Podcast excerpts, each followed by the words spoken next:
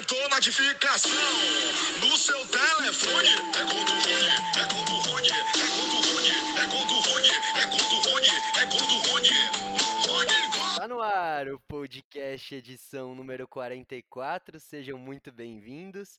Para falar da vitória do Palmeiras por dois a um no jogo de ida da Recopa contra o Defensa na Argentina, hoje teve gol do Rony. Aqui quem fala é o Rocha, e da bancada comigo o Gigi, o Nick, Lou, o Quarteto Mágico. Então roda a vinheta e bora pra receber. Marcelinho e Marcos partiu, Marcelinho bateu, Marcos pegou!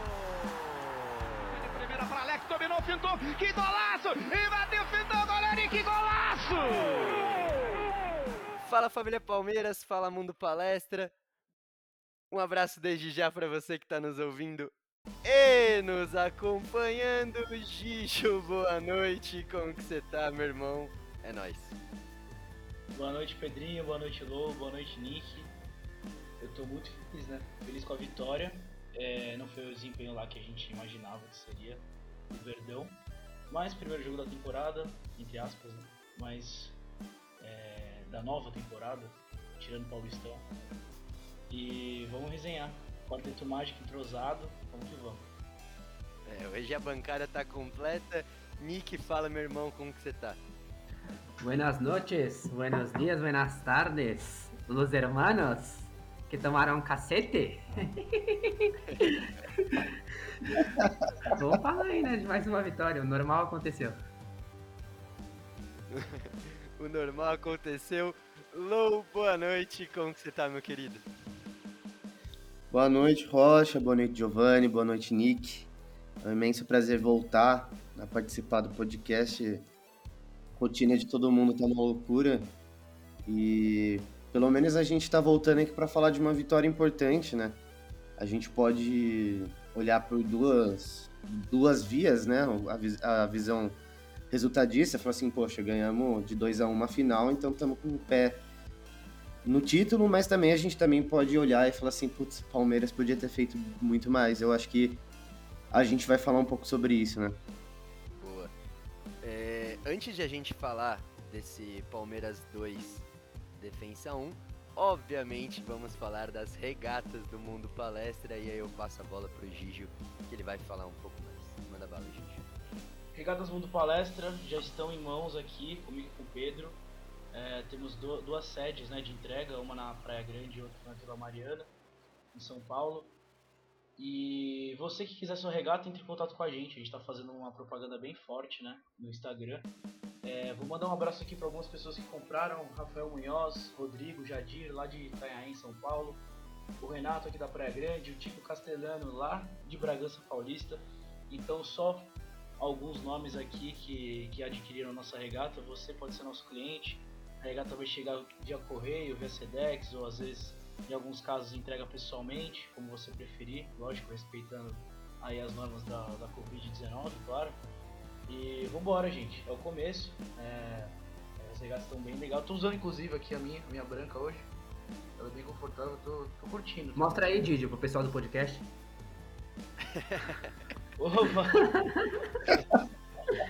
Aqui, ó. Ah, era... minha cabeça travou durante um né? minuto. Tem câmera aqui, eu achei que o Nick tava falando. Mas, mas a galera que, que não viu, por, por acaso tá curiosa, tem nos nossos destaques lá. A gente tem uma aba dos clientes, uma aba só pras, pras regatas. Então, você que, pra você que é novidade, dá uma conferida lá, arroba Mundo Palestra, e garanta a sua. Boa. Um, uma semana e meia de divulgação da regata e até agora não sei dizer qual que é mais bonita, branca e verde. Você se arrisca ou não? A branca. Você? Cara, eu, eu, fiquei na, eu não tenho uma resposta também não, mano. As duas ficaram muito da hora. Cara, eu também não... Eu, eu, eu uso uma cada dia, eu, eu tenho as duas, né? Então, um dia pra treinar eu uso a verde, às vezes eu uso a branca, aí outro dia pra ficar em casa eu uso a branca, então vai lá alternando. Mas eu não, eu não consigo ter uma preferida também, tipo, é bem difícil. Giovanni agora que é crossfiteiro, né? É, não, o Gigi agora só posta coisa de treino, o cara virou... Eu até per- eu pergunto pra ele, hoje você vai tomar uma cerveja? Não, hoje não pode. Não, não tô mais entendendo aquele bom e velho Gigi. Toma whey. Mas a pergunta que não quer calar, Nick, na tardezinha do Tiaguinho, quando liberar tudo, você vai escolher a verde ou a branca? Mano, eu vou com a branca, velho. Eu já vou, hey, ho, hey, ho, e o papinho na mão, você é louco. Eu vou muito com a regata na tardezinha. Mano, eu tava, eu tava com saudades, né, de gravar um podcast do Palmeiras, porque teve aquele jogo contra o São Bento que a gente gravou, mas foi aquele jogo bem xoxo, né, e, pô... A gente fez a resenha e tal, mas cara, hoje, exatamente hoje, no dia sete de abril, completou um mês que a gente decidiu a final da Copa do Brasil contra o Grêmio, que a gente ganhou, e hoje a gente voltou a decidir uma taça contra uma equipe modesta, né, o Defensa e Justiça, que tem como técnico o Sebastião Beccacessi, que foi um treinador que quando o Lucha caiu foi especulado no Palmeiras, e é uma equipe que tá crescendo bastante aí no, no cenário internacional. Eles eliminaram, como o Lou, o Lou diz, o São Paulinho, né? Lá no Morumbi. E, e vem conseguindo... Os pequeninos. E vem conseguindo alguns feitos interessantes. Mas depois de hoje, dois a um, vocês imaginavam uma vitória do Palmeiras mesmo depois de um mês sem atuar? Ou vocês estavam esperando um empate ou talvez até um resultado adverso? Fala aí, Nick. Mano, eu imaginava uma vitória sim, velho. Porque, primeiro, que o Palmeiras é bem melhor que o Defensa e Justiça, com todo respeito e não tirando o mérito deles que foram campeões da Sul-Americana. Mas é o, é o, que, o, o que os caras estavam até falando na transmissão do jogo, né? O campeão da Libertadores normalmente é, é bem melhor do que o campeão da Sul-Americana, salvo uma ou outra exceção. E nesse caso, o Palmeiras é bem melhor que o Defensa e Justiça. E aí também ajuda o fato de, do jogo ser sem, sem torcida, então não tinha aquela pressão pra cima do Palmeiras. Eu achei até que o Palmeiras impôs, não impôs tanto a sua força, a sua superioridade técnica para ganhar o jogo. Poderia ter ido mais para cima e preferiu, sei lá, ser um pouco mais conservador. Não sei se é pelo tempo sem jogar, mas entendo que com o tempo sem jogar, mas treinou, enfim. Ou seja, tinha mais tempo, né, para descanso. Não entendi também tanto a estratégia do Abel, mas esperava uma vitória sim, e esperava uma vitória até mais tranquila, foi até meio sofrida. E, abre um parênteses aí, eu achei que o defensa foi garfado, porque aquele gol não estava impedido no segundo tempo, o gol de empate deles. É, a gente pode falar mais aí depois desse gol anulado pelo V A R, mas aí até já passa a bola pro Lou. Você acha que essa, esse jogo complicado se deu muito pelo fato do Palmeiras estar um mês sem jogar com essa equipe titular? Cara, eu acho que é um dos aspectos, mas eu acredito também que a estratégia do Abel, a gente consegue, entre aspas, entender por dois motivos. A primeira delas é que a gente estava até falando antes aqui em off, antes de começar o podcast, que o, o Abel, ele já há um tempo ele vem jogando dessa forma, né? Então, era a forma que ele ia jogar, ele não ia inventar numa final, por mais que não seja uma final de Libertadores, não seja uma final de um título grande, é um título que a gente pode levantar e pode levantar a moral no começo da temporada, né? Mas acredito que o, o, o Abel Ferreira, ele teve uma estratégia muito reativa, porque o, o Defensa e Justiça, ele, desde o Crespo e agora com o Beccacessi, ele é um time que gosta muito de tocar bola, de montar jogada é, no, passe, no passe, não de ligação direta, que é completamente diferente do Palmeiras. O Palmeiras, ele tem um contra-ataque fortíssimo, né? Inclusive o gol, do, o gol do Rony, a gente vê que foi uma jogada de velocidade que o, o Willian ele dominou a bola super bem, passou pro Rony. Então assim, dá para entender, eu acho que essa atuação modesta do Palmeiras também entra essa questão das férias, porque, poxa, o Palmeiras teve uma sequência de jogos inacreditável, assim, que fazia tempo que eu não via no futebol brasileiro, por N fatores. Então assim, e, e eu acho que o time do Palmeiras precisava descansar, o... o A diretoria do Palmeiras, ela optou por fazer uma, uma modalidade de férias intercaladas, né? Então, em, chegavam alguns jogadores, entravam de férias, depois voltavam a treinar, daí uns voltavam. E o Abel Ferreira, merecidamente, ficou três semanas em Portugal, né? Então, assim, eu, eu acredito que o Abel, ele tá pensando assim, cara, eu não vou mudar agora. Entendeu? Se, vamos pensar para mudar daqui um tempo, quando acabar essas duas finais aí, que a gente vai ter a final no domingo também, né? Contra o Flamengo. Então, assim, é, não esperaria um jogo diferente. Boa. E a gente, você citou, né, que é, é, querendo ou não, é uma disputa de taça, é, uma, uma, é um título que o Palmeiras, obviamente, vai entrar para ganhar. Se o Palmeiras for campeão, confirmar esse título lá em Brasília no dia quatorze... será a primeira, primeira vez que o Palmeiras é, será campeão da, da Recopa. Quando ganhou a Libertadores em noventa e nove, a competição não existiu e voltou, se eu não me engano, acho que em dois mil, dois mil e dois, quando... Acho que foi dois mil e três, é, dois mil e três, se eu não me engano. Foi criada a Sul-Americana, mas caso o Palmeiras seja campeão, vai arrecadar sete milhões. Antes de passar para o Gigi, a escalação que o Abel entrou: o Everton, Marcos Rocha, Luan, Gustavo Gomes e Vinha, Felipe Melo e Zé Rafael como volantes, Veiga armando, Breno Lopes, Bigode e Rony. Tirando o fato do Luiz Adriano, né, é, não ter jogado de última hora por conta da Covid, o Wesley talvez tenha sido a opção que todos ficaram surpreendidos de não, terem come- de não ter começado jogando, mas deve ter a ver com, com a condição física dele. É, o Rony jogou como falso nove, foi muito bem, né, fez o gol.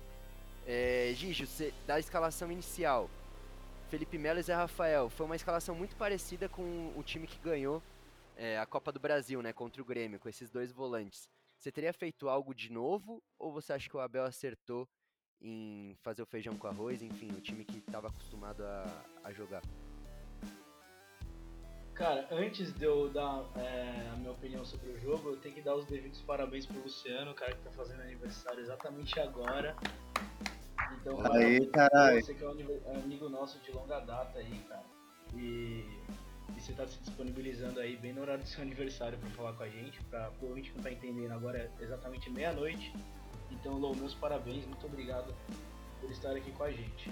É, sobre o jogo, né? Vocês querem falar alguma coisa pro Lou também? Não, pode ir primeiro, eu falo é, depois. Eu, é... eu falo depois. É, eu ia, eu ia... Não, eu já vou desejar, então, parabéns pro Lou. Também agradeço demais é, essa parceria de longa data. E pro nosso ouvinte entender, não sei se o Duzinho vai editar tudo, enfim. Lou, caso te ligarem, pode atender ao vivo no podcast, tá bom? A gente não, não, não Demorou, precisa, deixar. Não vou, precisa vou colocar a pessoa no, no programa. É, vou colocar a pessoa no programa. Então, pera aí, eu vou aproveitar exato, esse contra-ataque e já vou emendar também, então. Dar os parabéns pro Lolo, parabéns, velho. Felicidades, feliz aniversário. Além de um grande amigo, já me salvou muitos ingressos de jogos do Palmeiras, então tem essa dívida eterna aí com você, velho. Um abraço, meu querido. Não, que isso, poxa. Tenho que agradecer completamente, assim, é, o Giovanni falou assim, ah... É, tem que agradecer também por ele estar tá participando do programa é, bem na virada. Cara, isso pra mim, participar, falar do Palmeiras com amigos que eu tenho de longa data da faculdade, pra mim é um presente de aniversário também. Então, cara, é um prazer absurdo, assim. Eu, tô, eu fico muito feliz, triste, porque tô ficando mais velho, né? Mas é uma felicidade absurda, cara. Eu não tenho nem palavras pra, pra descrever, assim. É, voltando aqui pro nosso programa, é... Cara, eu acho que, que você fala de escalação, não tem problema o técnico errar na escalação, é, tem um problema em ele insistir no erro, né? E eu não tô falando isso que o Abel, não tô crucificando o cara. Só que assim, a nós como os torcedores, nós temos o direito de exigir o melhor do clube. A gente quer ver o nosso time é, tocando bola, tendo posse de bola, atacando com perigo, levando perigo ao adversário, claro. Então, quando você não vê isso acontecer, você vê um time inferior ao, ao seu ter chances até de, de ganhar o jogo, né? Como foi que aconteceu nesse, nesse Palmeiras de defesa, defesa lá na Argentina, é, você é, fica um pouco preocupado, ressabiado, né? Com o pé atrás. A gente vai falar assim, não, o Abel, ele é um cara que tá sabendo lidar com a situação. Mas eu acho que hoje, ele, ele teve alguns erros... É, pontuais, claro, só que acho que nada que, que a gente tenha que ficar tão é, com o pé atrás, porque eu lembro que na época do Luxemburgo, a gente é, chegou a dar pra ele um, um crédito assim de uns quatro ou cinco jogos jogando mal, jogando mal, porque a gente falou assim, não, o cara é inteligente, não é possível que ele vai ficar insistindo nesse esquema. Então, algumas coisas me incomodam, tá, é, na, na atitude do Palmeiras no jogo de hoje, só que a gente não tem É, como apontar um dedo pro Abel e falar assim, cara, você tá errando nisso, nisso, nisso. Não, ainda não dá pra fazer isso, tá? Então o Palmeiras tem... Eu achei a escalação boa quando eu vi. É, você só, só fica um pouco refém é, do sistema... É do Felipe Melo, claro, quando ele não tem um dia bom. O sistema defensivo, ele acaba sendo comprometido, né? É, o Abel corrigiu muito bem isso, colocando os dois meninos, né? Patrick e o Danilo. O Danilo, pra mim, que hoje é o melhor jogador do Palmeiras. E só que teve algumas outras coisinhas aí que aconteceram durante o jogo que a gente pode falar ao decorrer disso aí. Então, essa é a minha opinião aí sobre, sobre o que o Pedro tinha perguntado. Boa. E aí até também pra, pra ouvir o Nick sobre, a, sobre essa escalação inicial, mas só pra dar meu ponto, eu acho que interferiu muito o fato do Palmeiras estar um mês sem jogar com essa equipe titular.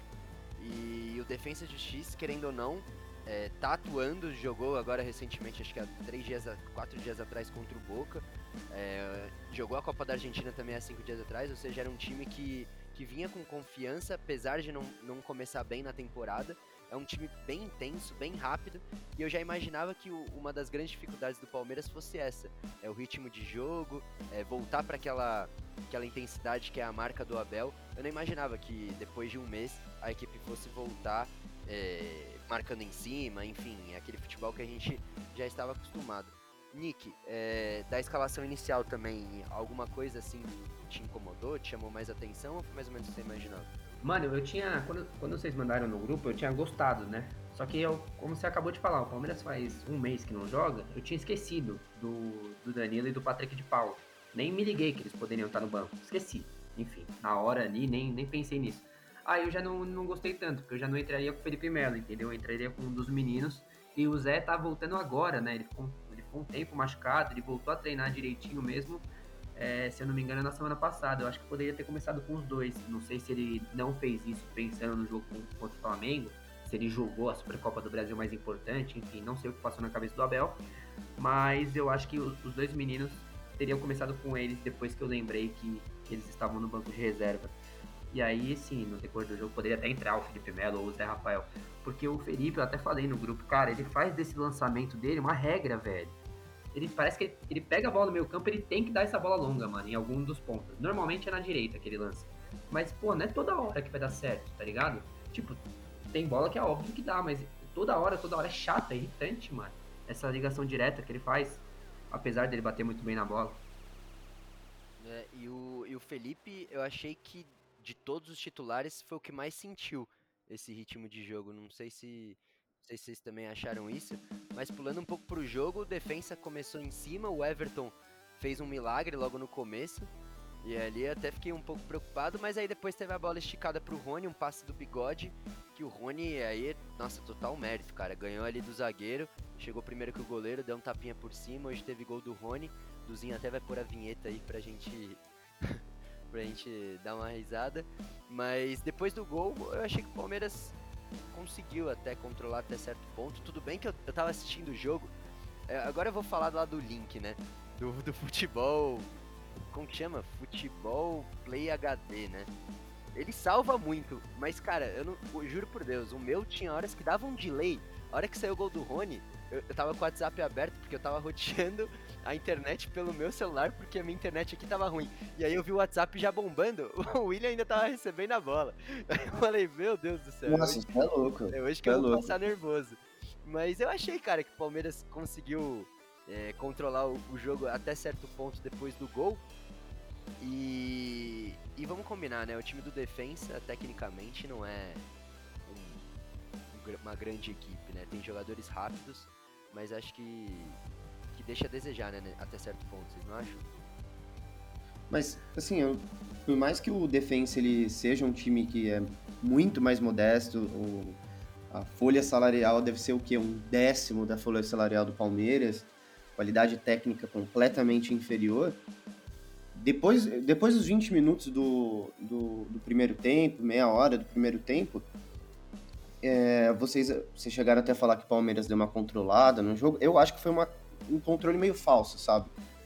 Porque a impressão que eu tive do Palmeiras é que o controle em si era o time não atacar, mas o Palmeiras também não estava criando nada, entende? Então eu acho que, cara, eu tanta raiva, o Nick, o Nick falou do, da ligação direta do Felipe Melo, mas eu não acho que esse jogo não foi só o Felipe Melo que fez isso não, cara. Você pega o Marcos Rocha, cara, toda a bola que ele recebia do... ou do, do Gomes, ou do Everton, ele chegava e tentava a mesma coisa, mandar pro, pro Rony lá na frente, o cara tava enchendo o saco.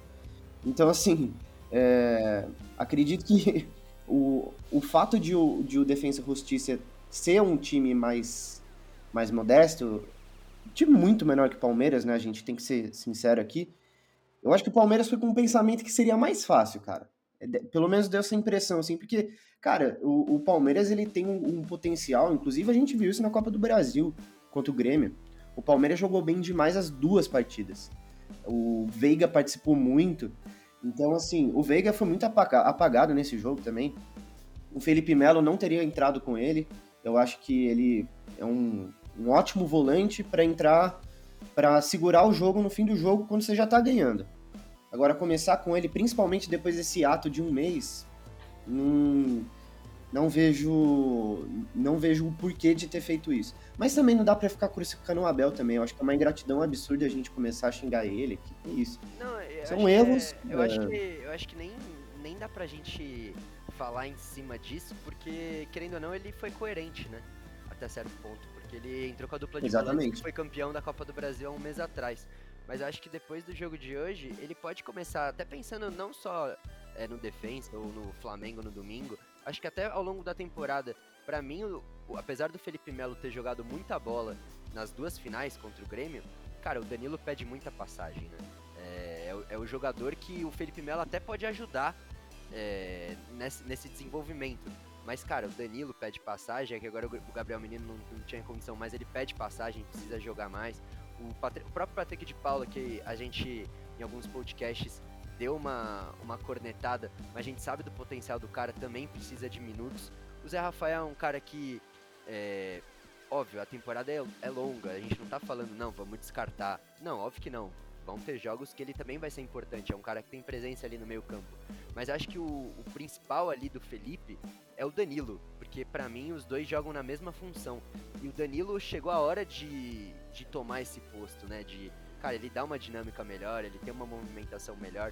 E nada impede do Felipe também, enfim, é, atuar é, outras partidas e tal. Mas o empate do, do Defensa no segundo tempo, o gol do Brian Romero, que é um jogador que eu achei até bem interessante, foi, na, foi num, num buraco ali que o Felipe deixou no meio, né, que o Defensa fez uma boa troca de passes, e você percebe que quando o cara dá enfiada pro Brian Romero, era o Felipe que tinha que estar tá lá, né, e a bola acabou indo nas... Ele, o cara se posicionou nas costas dele, e aí, aí acabou saindo o gol. Depois do gol do Defensa, vocês achavam que o Palmeiras ainda poderia vencer, ou não? Fala aí, Nick. Mano, eu me perdi na pergunta aqui, desculpa. Pode repetir, por favor. É assim, rapidão. É, deixa eu falar, então. É, fala aí, Gigi. O, o Felipe Melo, eu concordo com o que você disse, só que a gente tem que observar também o posicionamento do Gustavo Gomes nesse gol, né? Que ele também é, foi, foi um pouco falho, na minha opinião, claro. É, mas eu acredito que sim, que o Felipe Melo, ele, ele vai auxiliar, com certeza, o Danilo nessa transição. E... E o Danilo, cara, você vê como ele é um cara diferenciado, né? Quando ele, quando ele pega na bola, você vê que ele é um cara que vai pra frente. Ele tem até assim um... Ele lembra, né? Um porte mais de jogo europeu. Eu acho que o Palmeiras, quando, quando tirou é, o Felipe Melo e o Zé Rafael, que era duplo de volante, infelizmente estava mal hoje, é, os meninos, eles salvaram o clube, porque a gente estava tomando muita, muita, muito espaço, né? A gente estava tomando muito espaço por conta do Felipe Melo. É, e, e também é, no gol foi uma jogada coletiva do Defensa e Justiça. Você até falou aí no começo que eles têm esse, esse negócio de toque de bola e tal, e foi um achado ali, foi um achado mesmo. Só que foi o espaço cedido pelo Felipe Melo e a condição é, da linha de impedimento que o Gustavo acabou deixando pro, pro atacante deles. Então, é, sobre a sua pergunta que seria pro Nick, eu acho que eu falaria isso. É, porque... Fala aí, Nick. Então, não, esse, agora que o Gigi tocou no ponto do Gustavo Gomes, se você vê, mano, ele parece uma, uma criança, né? Tipo, que acabou de começar a jogar. Não, não é uma crítica a ele, mas é que o atacante teve mérito. O atacante do Defensa leva ele e o, o segundo, o Brian Romero, que é o cara que fez o gol, aparece justamente nesse espaço que a bola entra, né? Que seria do Gomes. E aí ele já entra batendo, mas é isso. O Gustavo tava ali, aí ele sai pra esquerda, porque... atrás do atacante, e o, o cara vem, se infiltra e caixa, mano. Foi um golaço dos caras, inclusive. Mas faltou também o Felipe Melo chegar na, no cara que deu o passo, concordo com o Didi. Mas sim, mano. Eu acho que o maior erro foi do Felipe Melo. Que não chegou, né? Eu achei. Normalmente é. ele não chega nessas bolas, não é de hoje. Vocês sabem disso. É. Contra o Boca em dois mil e dezoito já aconteceu isso. Sim, mas era questão de posicionamento ali. Parecia que tava na cara que os jogadores estavam flutuando muito ali no meio, que uma hora ia encaixar. Tanto é que acho que, sei lá, cinco minutos antes de sair o gol, a gente já tava falando no grupo, né? Pô, tá na hora de trocar os dois volantes, tá na hora de colocar os meninos. Aí saiu o gol, aí depois ele acabou, acabou trocando. Ó, oh, o podcast já tá com quase vinte e cinco minutos, é, só quero só fazer mais alguns pontos desse jogo e depois vamos guardar um final pra gente falar da Supercopa, pode ser? Tá bom. Eu queria, eu queria falar da, das, das trocas do, do Abel, que, que, enfim, a gente não concordou muito, também a gente não sabe até que ponto os jogadores é, tinham condições físicas pra entrar, enfim, como o caso do Wesley, por exemplo, mas ele terminou o jogo com quatro laterais, né? O famoso fecha a casa. Que era Mike e Marcos Rocha pelo lado direito, o Lucas Esteves e o, e o, Vinha, e o Vinha pelo, pelo lado esquerdo. E ele colocou o Scarpa no lugar do Veiga, o Scarpa bateu uma falta muito bem, que o goleiro defendeu. E logo depois ele fez o gol de falta, que aí acho que teve uma mãozinha também do goleiro, mas que não tira o mérito da, da cobrança dele. Das substituições eu acho que é meio que unânime, né? Que a gente não concordou muito, né? Fala aí, Lou. Cara, eu não concordei... Com a, com a substituição do Scarpa, é, do, né, do Zé Rafael pelo Scarpa, cara, eu, eu, eu concordei com essa. Eu acho que acaba sendo, entre aspas, um seis por meia dúzia, só que o, o Zé Rafael não jogou nada o jogo inteiro, ele não participou em nada, é, não estava agregando no time, parecia que a gente estava jogando com um a menos até em certos momentos, que precisava de um passe no meio campo e ele não estava lá é, comparecendo, né? Então, assim, eu acho que essa substituição eu não, não fui contra, eu achei ok. Agora, a, a, ele ter colocado o Lucas Esteves, eu não entendi, cara. Sinceramente, assim. É, pra mim não faz o menor sentido, ainda mais que a gente tava precisando jogar pra frente. É, e o problema é que esse jogo, o jogar pra frente do Palmeiras só tava sendo ligação direta. Então quando você coloca um lateral, cara, não adianta nada, porque você precisa de um homem lá na frente pra receber a bola. Então, eu acho que caberia uma, uma substituição um pouco mais ofensiva, cara. Não, a gente consegue, por Defensa e Justiça, a gente consegue chegar lá na frente e dar uma pressionada. E eu acho que, diferentemente do, do Palmeiras, que a gente estava vendo uma cara do Palmeiras com, com o Abel antes dessa parada, lógico, o Palmeiras sempre foi um time, desde a entrada do Abel, que gosta muito de pressionar a saída de bola do adversário. E eu senti que depois, com essa substituição, meu, aí lascou mesmo, porque o Palmeiras estava lá atrás. Inclusive, logo depois que o, que o Defensa e Justiça fez um gol, a gente sofreu um sufoco deles, né? O Defensa e Justiça até teve uma bola que o, que o Everton defendeu é, no meio pra, pra frente da área. Então, assim, quando, quando aconteceu isso, eu falei, puta, mano, será que o Palmeiras vai palmeirar como antigamente ou vai conseguir... Aconteceu que o Palmeiras, né, mérito do Scarpa, que fez um golaço, é, o pessoal fica falando muito do goleirinho lá, obviamente, ele é um goleiro fraco, mas assim, tem que aproveitar, né, e o Palmeiras aproveitou. Antes mesmo do gol, teve uma cobrança de falta do Scarpa, que ele bateu super bem também, o goleiro, o goleiro defendeu e acabou indo para o escanteio. Então, eu, eu não concordei, cara, e depois o Mike, cara, então, aí também é outra coisa aí, que eu não entendi. Aí foi fecha a casa e reza para acabar, né? Porque não, isso é bizarro, cara. Porque é. Assim, isso você faz, se, sei lá, seu time tá com final da Libertadores, último minuto, sei lá, cara. Ou você tá com um a menos, você coloca um lateral. Agora, mano, ter colocado o Mike pra mim não fez o menor sentido. Parecia que, tipo, parecia que o Palmeiras tava com medo do jogo, sabe? Tipo, ai, tomara que acabe logo, vamos, vamos fechar a casinha aqui e vamos decidir em São Paulo. É, pareceu, é, jogar pelo resultado, né? Pela circunstância do jogo é. E o dois a um já, já tava ótimo. Mas, Nick, você puxou no início do podcast, gol anulado do Defensa. É... Cara, eu também não entendi porque anulou. Mano, é, eu ia falar isso agora, eu realmente não entendi o lance. A primeira parte, entre aspas, é, é justificável, porque o cara que tava impedido no começo, ele até, tipo, sobe na bola, assim, sobe junto com o Gomes, né? Mas a bola passa pelos dois, mano. Aí o cara que faz o gol é o cara que tá fechando no segundo pau que não, que não tá impedido. E aí teve uma outra, né, uma, uma outra possibilidade do impedimento, que era justamente esse cara que tava impedido no primeiro lance, se ele teria encostado na bola no segundo pau na hora do gol. Mas não, a bola entrou direto, então eu não entendi, mano. Foi uma garfadinha aí com o V A R, né? Com o V A R. É que tem a interpretação, mas tem a interpretação também, não que eu sou a favor dessa interpretação, dessa interpretação Eu tô ao encontro do que vocês estão falando, eu acho que não era para ter sido anulado, mas também tem a interpretação de que o, o jogador que, né, estava impedido é, participou indiretamente do jogo, da, da jogada, né? Por mais que não tenha tocado na bola, ele comprometeu é, o, o lance e acabou é, dando impedimento, né? Então, sei lá, é estranho demais, é um lance interpretativo que se fosse contra o Palmeiras a gente estaria puto pra caramba.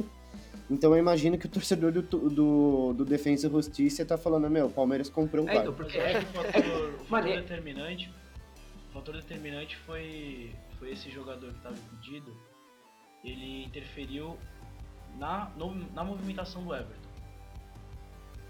Tudo bem que o Everton nunca quer pegar a bola nem de um lado nem do outro, né? Mas ele interferiu na, na, na movimentação do Everton. Eu achei que ele... Eu, você diz de tipo, daria, de o Everton ia sair na bola? De tipo, o Everton podia sair. Depois veio o lance de novo, cê, cê, eu reparei ah. isso na hora, tá ligado? Tipo, eu vi o lance uma vez uhum. só. Na hora, eu, pra mim, o que justificaria seria o posicionamento do Everton. Mas, cara, é o que o Lou falou, eu acho que eu ficaria bem puto se anulasse um gol do meu time assim.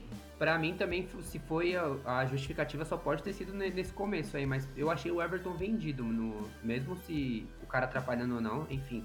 Mas, mano, é curioso, eu... eu concordo com o que o Lou tá falando, mas é engraçado, né? Ele falou, tipo, do impedimento ser interpretativo, que é uma parada que não é pra ser, né? Porque o impedimento não é igual o pênalti, tipo, ou tá ou não tá.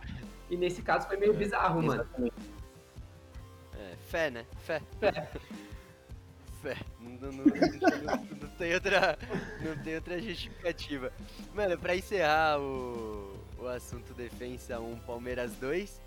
O nosso grande quadro, Momento Corneta, Craque Palestra, Gigi, a bomba é pra você, você começa. Vamos de cara, sim. É, o meu Momento Corneta hoje vai para o Lucas Esteves, porque ele... Tudo bem que no finalzinho ali ele deu um pique, ele, ele errou e depois cons- conseguiu consertar voltando, só que eu acho que ele é um jogador que precisa de mais preparo, de mais treino, né?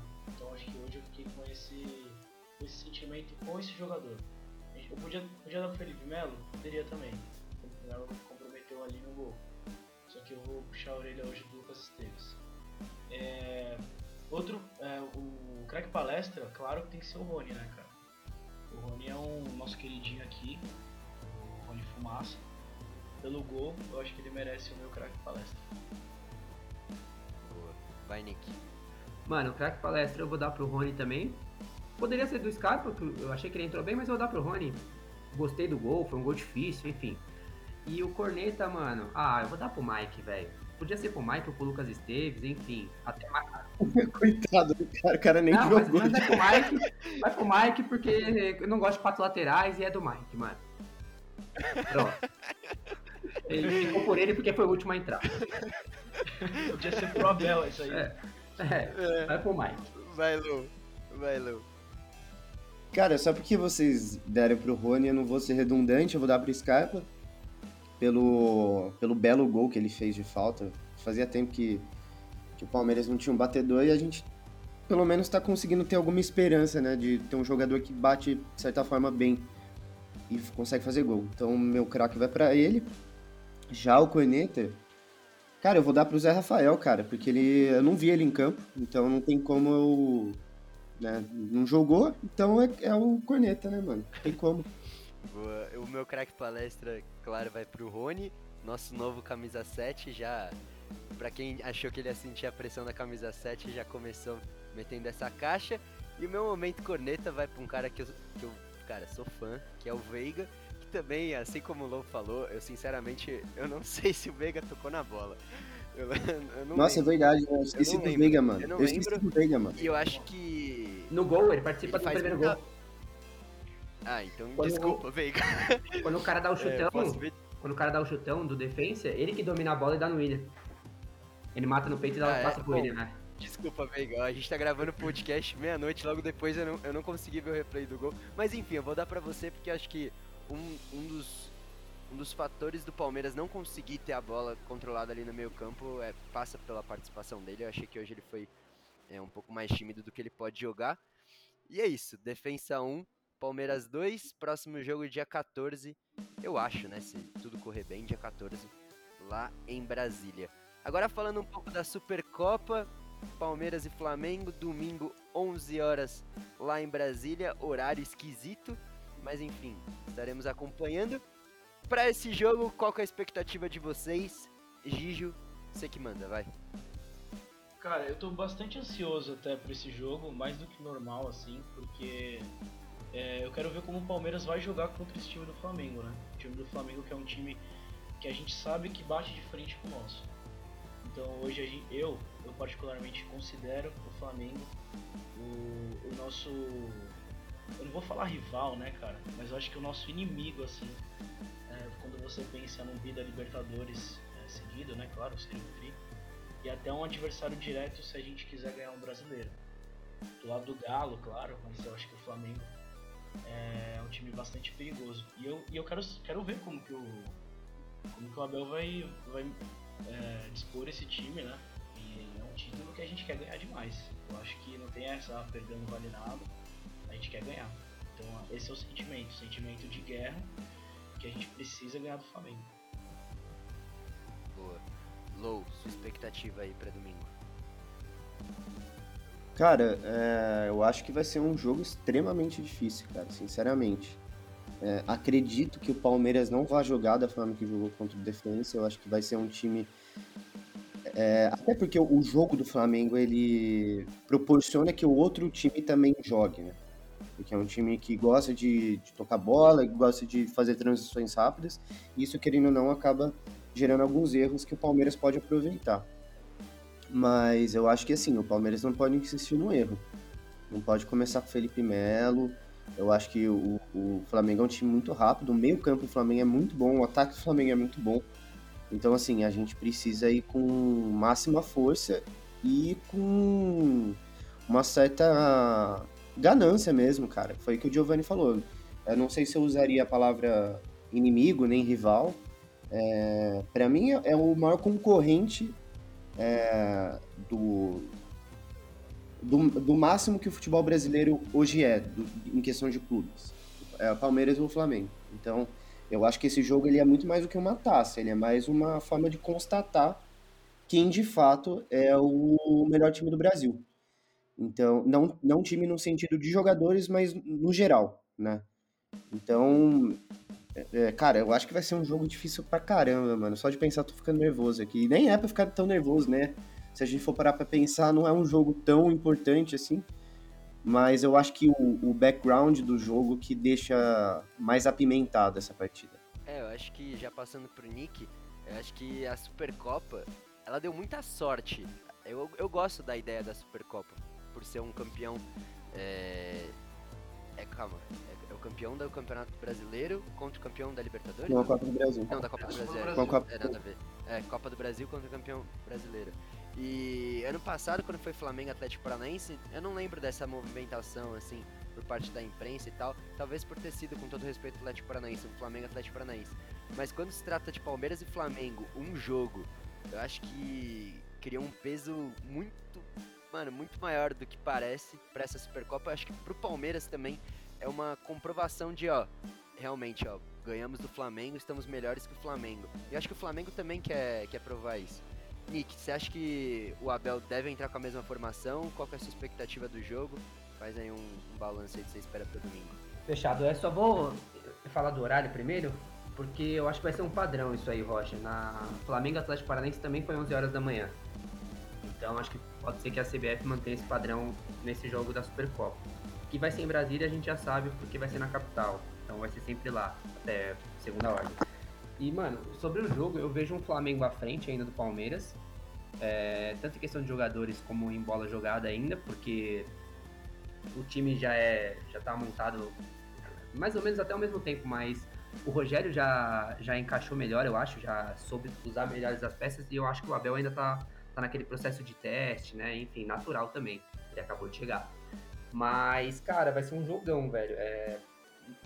O problema do Palmeiras, eu acho que é justamente esse jogar tão fechado contra um time que ataca muito, né? Se, se for desse jeito como foi hoje, vai sofrer absurdamente. Não, vai ser difícil ver a cor da bola. Vai ser tipo Bayern e P S G ali, tomara que, que, dê, que dê Palmeiras, mano. Mas vejo um pouco o Flamengo com um pouco de vantagem. Acho que vai se tornar se tornou uma competição importante. Eu também gosto da, dessa ideia da Supercopa do Brasil e da Recopa Sul-Americana, é comum na Europa e, e os caras levam a sério, normalmente saem bons jogos, e, e acho que premia isso, né, vão... A, a, teo, a tendência aí é que Flamengo e, e Palmeiras, e talvez aí um Atlético Mineiro, comecem a disputar esses, esses campeonatos com mais frequência. E o, o Palmeiras e o Flamengo, quando eles, eles se enfrentam, você pega nos últimos anos, é um tomar lá da cá danado, né? Porque uma hora a gente ganha dos caras lá no Maracanã, aí outra hora os caras vêm aqui e mete três a zero na gente. É. Aí outra hora aquele, aquele empate, aquela briga, aquele clima meio, meio de violência, né?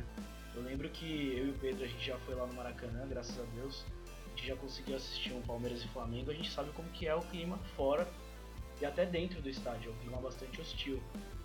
Ainda assim, é, Flamengo campeão da Libertadores de dois mil e dezenove e a gente campeão da Libertadores de dois mil e vinte. Cara, um jogaço, um jogaço, então é, eu acho que o Palmeiras tem que entrar com uma mentalidade que esse jogo pode valer mais do que ele aparenta. E em caso de vitória, tem que comemorar um monte mesmo, um monte, tem que comemorar um monte. E em caso de derrota, lógico que você tem que pesar, porque é um, é um concorrente seu sendo campeão em cima de você. Então você precisa repensar é, nos erros, né? Porque você não vai perder, é lógico que só se, só se, se a arbitragem tomar conta do jogo, só se acontecer uma coisa esporádica, de sei lá, expulsar um jogador do Palmeiras no primeiro lance. Espero que não aconteça isso, espero que a arbitragem deixe o espetáculo acontecer. Se a gente perder, que perca na bola, não na, na sacanagem, né?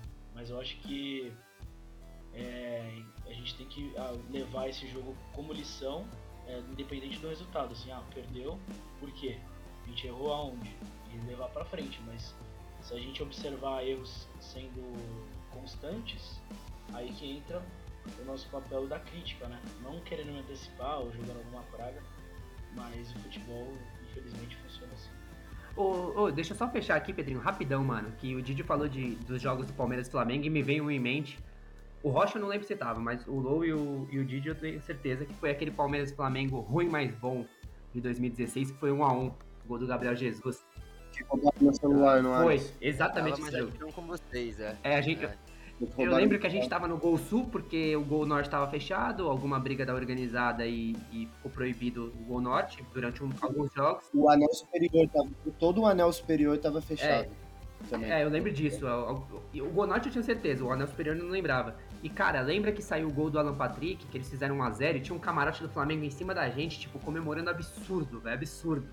E eu lembro que, mano, os caras, mano, foram xingados, a gente xingava assim, mano, raiva aí. Veio o Gabriel Jesus, empata naquele gol de lateral, né, que o Marcos Rocha bate o lateral, ele faz um golaço, enfim, puta jogaço, velho. Meu, puta jogaço. Tem uma história que o, tem uma história que o Paulo Nobre foi lá arrumar treta com os caras.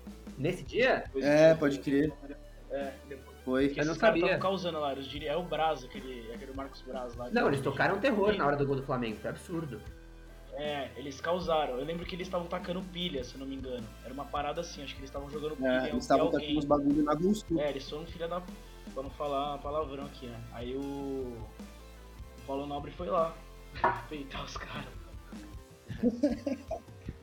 Mano, é... Mas, mas vocês falaram... Só, só, só fazer um adendo, Rocha. Tipo, vocês falaram do, do Palmeiras e Flamengo ultimamente. O Palmeiras tem jogado bem mal contra o Flamengo ultimamente, hein, cara? É, bem sincero. Eu, eu, eu ia comentar exatamente isso que foi o Gigi falou. É um vai dar, vai de cá, vai pra lá, porque o Flamengo ficou um tempo grande sem ganhar do Palmeiras, mas nos últimos quatro jogos o Palmeiras não ganhou do Flamengo. Mas se a gente pega os últimos quatro jogos, em dois mil e dezenove, um foi da demissão do Felipão, outro foi da demissão do Mano Menezes, ou seja, o time tava completamente baleado. Aí em dois mil e vinte foi aquele jogo do um a um, que foi aquele... Aí tudo bem, o Palmeiras vacilou muito, era pra ter amassado o time sub vinte do Flamengo e não conseguiu, foi um a um. E aí agora no último foi esse dois a zero que, enfim, o time do Palmeiras foi completo, mas também já tava muito desgastado. Acho que agora é, realmente é um jogo que, pô, os dois times estão tão bem, os dois times provavelmente completos, E, e vamos ver o que rola. Só pra fechar o podcast, também quero, quero ouvir de vocês. Eu tava pensando, durante o jogo do Defensa, eu fiquei pensando, pô, que escalação será que eu entraria, né, contra o Flamengo? Eu acho que eu, a zaga, ó, eu manteria e tal, mas falando principalmente do meio e do ataque, eu tava pensando muito em povoar o meio e jogar com ataque rápido. Levando em conta que o menino ainda tá indisponível, eu acho que eu entraria com o Felipe Melo na cabeça de área, Danilo, Patrick de Paula e Veiga e Rony e Wesley. Eu não sei Felipe se... Melo? É, eu entrei com esses três volantes. Eu acho que o Felipe até pode ser importante pra esse jogo. Felipe, Patrick, Danilo, Veiga e aí dois atacantes rápidos. Mas não sei, foi uma ideia que eu tive assim, é, bem rápida. Vocês entrariam com três atacantes, dois meias, dois volantes, enfim. Fala rapidamente aí o que vocês, vocês imaginavam. Cara, se o Wesley tiver condição, ele tem que ser titular nesse jogo, pelo amor de Deus. Sim. Wesley, Rony e uma referência no ataque, seja Luiz Adriano ou Breno Lopes. É, o Luiz Adriano é, tá fora, né? Eu acho. É, eu acho que ele vai estar tá fora ainda. É. Vai, acho que vai. Vai tá fora. Então, cara, eu, eu acho que você tem que atacar, né, num jogo desse. Não pode... É que o... a gente não é técnico, a gente é torcedor. Eu, eu tô falando é, do modo passional, total, né? Mas a gente quer ver que eles jogassem três a três, quatro a quatro, três a dois... Eu quero ver três a zero fácil. sete a um Palmeiras. sete a um Palmeiras, oito a zero Palmeiras. Então, eu acho que o Palmeiras tem que ir pra frente, cara. Não pode ficar nessa de... Eu acho que o Felipe Melo não tem que jogar, não. Eu acho que tem que ser o, o Danilo e o Patrick que... de Paula. Igual a gente entrou lá contra o River, três a zero. Tem que ser um time mais ou menos aquele lá. É, naque... naquele jogo contra o River era três volantes, né? Teve o Zé Rafael também. É, alguém segura na bronca, porque aí os moleques ficam mais soltos. Só que, mano, eu até esqueci de falar, mas o Patrick de Paula fez uma falta hoje, mano, pelo amor de Deus, mano. O cara empurrou com, manda, com as duas você mãos. Você mandou no zap, né? Você mandou no zap, você falou, o que, que esse cara fez, mano? Pra quê, tá ligado? E numa dessas você queria uma jogada de gol, quase. Eu, era uma falta de, de botar na área lá. Foda isso também. Né? E foi logo depois que ele entrou, né? É, mano, yeah. mano, sabe, sem noção? Tipo, só empurrou, assim, com os dois braços. Sim. Vai, Nick, Lou, quer dar um pitaco aí da escalação? Vamos fechar. Cara, é, eu só tenho dúvida se eu entraria com o Felipe Melo. Mas eu acho a ideia de entrar com três atacantes é ideal, cara. Eu acho que a gente tem que botar um medinho nos caras também. Porque os caras estão muito, muita falação, ah, é, Gabigol, Gabigol, é, Arrasca... É que, mano, o time dos caras é bom, né? Se a gente for pra pensar, o time dos caras é bom pra caramba. É, o nosso time é muito mais jovem, tudo. A gente, o time deles tem muito mais experiência. Mas eu entraria com três atacantes e se o Wesley tiver condição, mano, é, tem que ser ele, mano. Não, ele é o cara. O que ele fez na final, nas duas finais da Copa do Brasil, meu, não tá escrito. Então, assim, ele é um cara que pode desequilibrar a zaga do, do Flamengo. O Gabriel Menino vai jogar? Não. Não, eu, eu acho que tá indisponível. Não. Mas é exatamente por isso que eu tava pensando, porque o meio-campo do Flamengo é muito forte. Acho que o Palmeiras tem que ganhar o meio-campo. Um, é, é, tipo, é fundamental ganhar o meio. E aí, quando eu pensei no Felipe Melo como cabeça, e aí soltando mais o Danilo e o Patrick de Paula pra dar dinâmica, e aí ter dois, ter o Veiga, né, ali solto, e ter dois atacantes rápidos pra tentar surpreender, não sei se, se até pode ser uma, uma boa estratégia. Fala aí, Nick, fecha aí essa parte. Então, é, do, do, do time que escalou hoje, só três mudanças eu faria, que eram os dois volantes, né, entraria já com o Danilo e Patrick de Paula, e o Wesley no lugar do Breno Lopes. De resto, igual... igual o time que ele começou hoje. Os mesmos jogadores. Acho que o Wesley é extremamente é, ficaria, importante. Ficaria um, time, ficaria um time bem leve, né? E é pra cima. Bem leve. É. E dois volantes que marcam e jogam, marcam e jogam. Então, eu gosto muito disso. Pode ser. Ô, Pedrinho, é que eu ainda tenho... antes de você Fala. encerrar, é... eu tenho um assunto pra falar, mas pode terminar aí.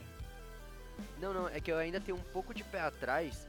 Quando a gente fala em Danilo e Patrick de Paula, eu não sei, eu ainda tenho um pouco de pé atrás no Patrick no quesito marcação. Às vezes eu acho que ele também dá, deixa um pouco de espaço, às vezes eu gosto mais dele quando tem mais dois volantes do lado, que ele, que ele se solta um pouco, mas enfim. Eu acho que ele marca bem quando ele não acha que é o Pogba. Quando ele acha que é o Pogba é que fudeu. É, de driblar pra trás, de fazer as... Daquelas pisadas, mano, claramente Pogba, tá ligado? É só dar o tapa e pum, pisa na bola, e não sei o que, aquela soberba. Mas de resto, eu acho ele muito bom. É, o Felipe Melo ficou dando passo de letra no meio campo. Quase quarenta anos nas costas. Foi foda. Fala aí, Gigi. Cara, é, uma notícia que rondou a internet hoje foi o pagamento da dívida do Palmeiras pro Wesley, né? Nossa, eu ia falar disso. Wesley... o Wesley Tiriça lá de dois mil e doze. Cara, o que, o que me leva ao seguinte raciocínio, né? Como que a gente paga, né, ainda? A gente tem a herança de, de diretorias que é, tentaram derrubar o nosso time. Porque você não pode falar que, um, que uma diretoria daquela queria o bem do Palmeiras, porque não queria. Ou eles são incompetentes, muito incompetentes, porque eles são... É, um é economista, outro não sei o que, outro não sei o que lá. ou eles fizeram os negócios daquele jeito lá, ou eles fizeram por maldade. Eu acredito que seja por maldade, porque, sei lá, né, vamos, vamos lá para os dados aqui. Por incrível que pareça, o Palmeiras estava na... No, tava no, mandato, no mandato do Arnaldo Tironi, né? Então aqui você vê a lista de membros natos do Conselho do Palmeiras hoje. Hoje, Afonso Della Mônica, Arnaldo Tironi, Carlos Fatina, não sei quem é, é Luiz Gonzaga Beluso e o grand, grandíssimo Mustafa Contursi. Como que esses caras fazem parte de um Conselho de Orientação Fiscal, sendo que eles fizeram uma contratação e, e pediram dinheiro pro, pro torcedor? Pegaram um empréstimo lá com o senhor Antenor lá, que era que é ex-presidente do Criciúma. Então eu quero saber como que isso acontece. Aí, na época, em dois mil e doze, eram vinte milhões. Tava a dívida em sessenta milhões. Palmeiras conseguiu fazer o acordo em quarenta e oito milhões. vinte já foram pagos com a venda do Moisés da China. E a, o Palmeiras fez questão de, de falar isso pra imprensa, né? Não, a gente usou o dinheiro do Moisés, Moisés da China. Não tem... Como se não fosse nada, né? E depois, e vai parcelar em vinte vezes, então a gente vai comprometer ainda em dois anos é, um milhão e quatrocentos reais por mês. São vinte e oito milhões em vinte vezes, tá? Então a gente tá falando aí de, durante vinte meses a gente vai estar tá pagando, por causa de uma incompetência é, do senhor Arnaldo Tironi e companhia limitada, a gente vai estar tá pagando o salário de um Dudu pros caras, entendeu? Pro cara, né? Ele, ele tá, tá certo, tem que correr atrás do dinheiro dele. Agora você pega... É, acabou por aí? Não. Tem outra cagada. O Palmeiras ainda deve dinheiro pra Samsung. quarenta e oito milhões de reais. quarenta, quarenta e oito milhões de reais que vão ter que ser pagos, cara. Não dá pra ser... ser a gente não é o Corinthians, tá ligado? A gente não é um time que, que não honra a dívida. Então, mano, a gente, por que, que o Palmeiras não contrata... Aí o torcedor do Palmeiras vai lá no Twitter. Ah, vamos perder o Borré. Olha, o time não contrata. Ah, não sei o que, não sei o que lá. Cara, você tem que olhar pra isso, velho. O Palmeiras tá fazendo hoje... Ele tá consertando ainda. Ele Sim. tá consertando. Então, e casos semelhantes que, que a gente viu no futebol, claro, que ah, o torcedor paga, o torcedor paga. A gente viu o Alexandre Pato no time da Marginal Sem Número e também o Daniel Alves, né? No, nas ruínas lá do Morumbi. Então, a gente, a gente tem que colocar a mão na consciência antes de, de, de exigir, né? Então a gente tem que colocar a mão na consciência porque teve muita cagada. E, e tá tendo a cagada ainda porque esses caras são membros é, natos lá do Catso, do fiscal lá do Palmeiras. Então eu vou usar esse espaço aqui como informação pra, pra quem não sabe disso, né? Pra quem tá ouvindo a gente aí, ficou cinquenta minutos com a gente, pra você saber disso, cara. Pra você ter essa consciência de quantos, é, pessoa, quantas pessoas incompetentes já não passaram por cargos de... Estão ainda em cargos de confiança, né? Do nosso clube. O Pedrinho, só... É, só pra... pode ir, pode ir de novo. Não, é rapidão que eu vou falar. É, só para fazer um, um, um complemento do que o Giovanni tá falando, é muito, e aí eu vou estender não só pro Palmeiras, mas também para outros clubes, a maioria dos clubes aqui no Brasil que ainda seguem essa, esse regime jurídico, né, de ser uma associação esportiva. E o que que, o que, que isso implica, né, basicamente? Esses diretores que fizeram cagadas, eles não vão perder o cargo, eles não vão ser responsabilizados pelos atos. Por quê? Porque eles têm uma blindagem da pessoa jurídica, que é a associação. Por isso que hoje tem um debate muito grande em transformar esses clubes em regime de companhias, de, de empresas limitadas ou até, mente, ou até é, sociedades abertas, né, de capital aberto. Por quê? Porque daí... Esse tipo de coisa seria muito mais evitado, porque daí a forma de você chegar à pessoa que comprometeu a saúde financeira e a saúde reputacional da empresa é muito mais fácil, porque você entraria com uma despersonalização da, da pessoa jurídica, né, que o pessoal chama. Então, assim, o Palmeiras, cara, é, assim como muitos outros clubes aqui no Brasil, ele sofre de um câncer vitalício. O, o Mustafa Contursi, se a gente for lembrar, em noventa e noventa e nove, dois mil, ele criou a Palmeiras S A, né? Que ele falava que ia ser o marco da, da revolução financeira, blá, blá, blá, blá, blá. Só desviou dinheiro. Ele continua lá. Della Mônica, continua lá. Tironi, continua lá. Então, cara, é, se não tiver uma, uma, uma reviravolta completa, Pode passar a gestão de Paulo Nobre, pode passar a gestão... Uma hora ou outra vai chegar uma, uma fruta podre no Palmeiras que vai fazer uma cagada dessa. Então, assim, é... uma hora ou outra tem que mudar e, infelizmente, a gente acaba pagando pelas, pelas gestões anteriores, né? É, e não adianta nada. A gente tá dando informação aqui que esses caras estão lá. Então não vai ser uma coisa do nada. Falar assim, ah, tal pessoa ferrou o Palmeiras. Não, eles ainda estão lá. Eles ferraram o Palmeiras e tem os cargos deles. É, isso isso que, me, que me deixa um pouco com o pé atrás quando você vê a Leila Pereira querendo coisas a mais no clube. Tudo bem, todo mundo pede, né? Todo mundo quer a tia Leila, a tia Leila, que ela dá dinheiro, que não sei o que, que é patrocínio. Você tem que colocar a mão na consciência antes de exigir, porque no final, cara, é dinheiro, no final é business. Você, a, não, a, e a pessoa, e a gente o empresário não, tá não quer que o time seja campeão. Não, a gente tá falando de milhões. É muita grana, é muita grana. É muita grana. Em, em anos isso, em, o Palmeiras não, não vai acabar nunca, né? O Palmeiras tem um contrato ainda de, de mais vinte, vinte e poucos anos aí com, com a Allianz, com a Allianz, né? Então você fala em vinte anos isso, cara, são bilhões, são bilhões. Então, ainda mais no momento e... de pandemia também. Tem que tomar cuidado, cara. Não, então, só, é, então era só um paralelo da, das duas gestões, né? Vou até a do Moisés, que é onde... onde é a dívida, porque o Alexandre Matos eu acho que ainda tava quando o Moisés foi vendido. E, e volto pra essa do Tirone. Mano, os caras conseguiram vender o Moisés por uma bala, por uma bala, mano. vinte milhões no Moisés é muito dinheiro, velho. Moisés é um bom jogador, mas vinte milhões é muita grana. Aí, porra, você faz uma puta venda. O dinheiro ficou congelado um tempão pra ter que pagar uma dívida. O Moisés foi vendido em dois mil e dezenove, de sete anos atrás, velho. O, o, o rombo que o Palmeiras tem, mano. E digo mais, eu não tô nem passando pano pra essa gestão, porque eles investiram muita grana errada também em Carlos Eduardo, em Felipe Pires, em Vitor Ramos e não sei mais quem. É, esses três só que vieram na cabeça agora. Por isso que a gente tem que tomar cuidado também daqui pra frente. O Borja ainda não foi pago. O Palmeiras ainda deve esse dinheiro pra Crefisa.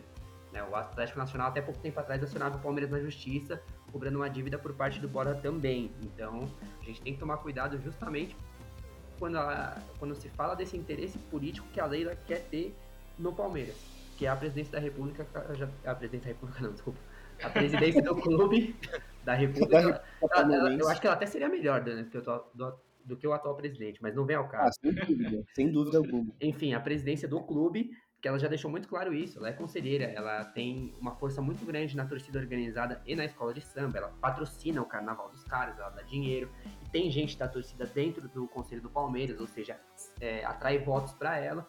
Eu acho que a gente tem que tomar muito cuidado nesse interesse dela, entendeu? Nessa ganância, nessa ambição, no mau sentido que ela pode ter perante o Palmeiras.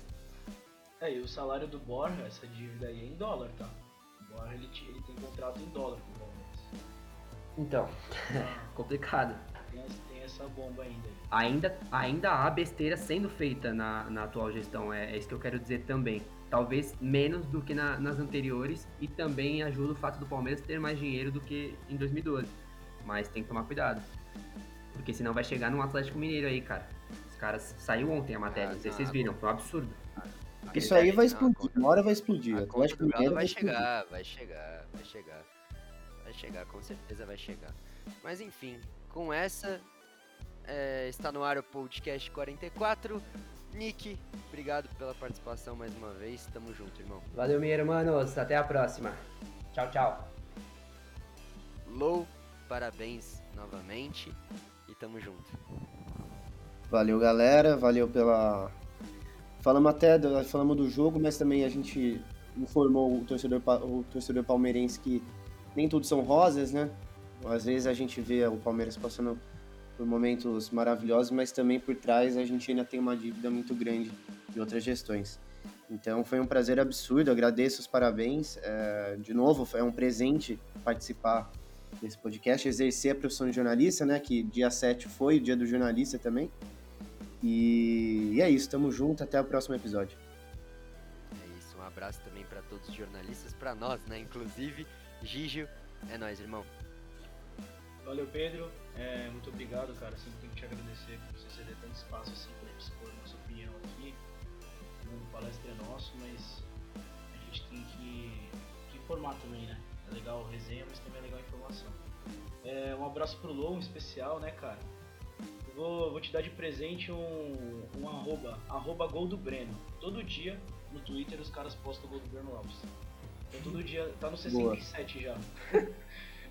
tá, tá bem da hora, eu curto todos, velho. Então eu vou indicar pra você esse, essa página, o gol do Breno Lopes diário. E que você tenha muitos anos de vida aí pra ver o Palmeiras ser campeão de tudo. De novo, né? Já foi uma vez. É, obrigado, Nick. Um grande abraço pra você. Um prazer estar contigo também. Você que é um cara estudioso pra caralho. Que tá sempre querendo aprender aí. Jornalista também. Não posso deixar de, de deixar essa data passar em vão, né? Então, um abraço aí pra todos. E não se esqueçam, rapaziada. Dá uma atenção lá no Instagram. Regatas Mundo Palestra. Dar essa força aí para nossa nosso meio de formação independente aí, que a gente tem que pagar as contas também. Boa, é isso, Defensa um, Palmeiras dois, domingo tem Supercopa, domingo tem mais. Obrigado aí para todo mundo que ficou até o fim, compartilha nos seus stories, manda pro seu amigo, pra sua amiga, pro seu tio, pra sua tia, para quem você quiser, mas vem com a gente, dá uma atenção, como o Gigi falou, lá nas Regatas do Mundo Palestra. E é isso, domingão tem mais, tamo junto, avante palestra.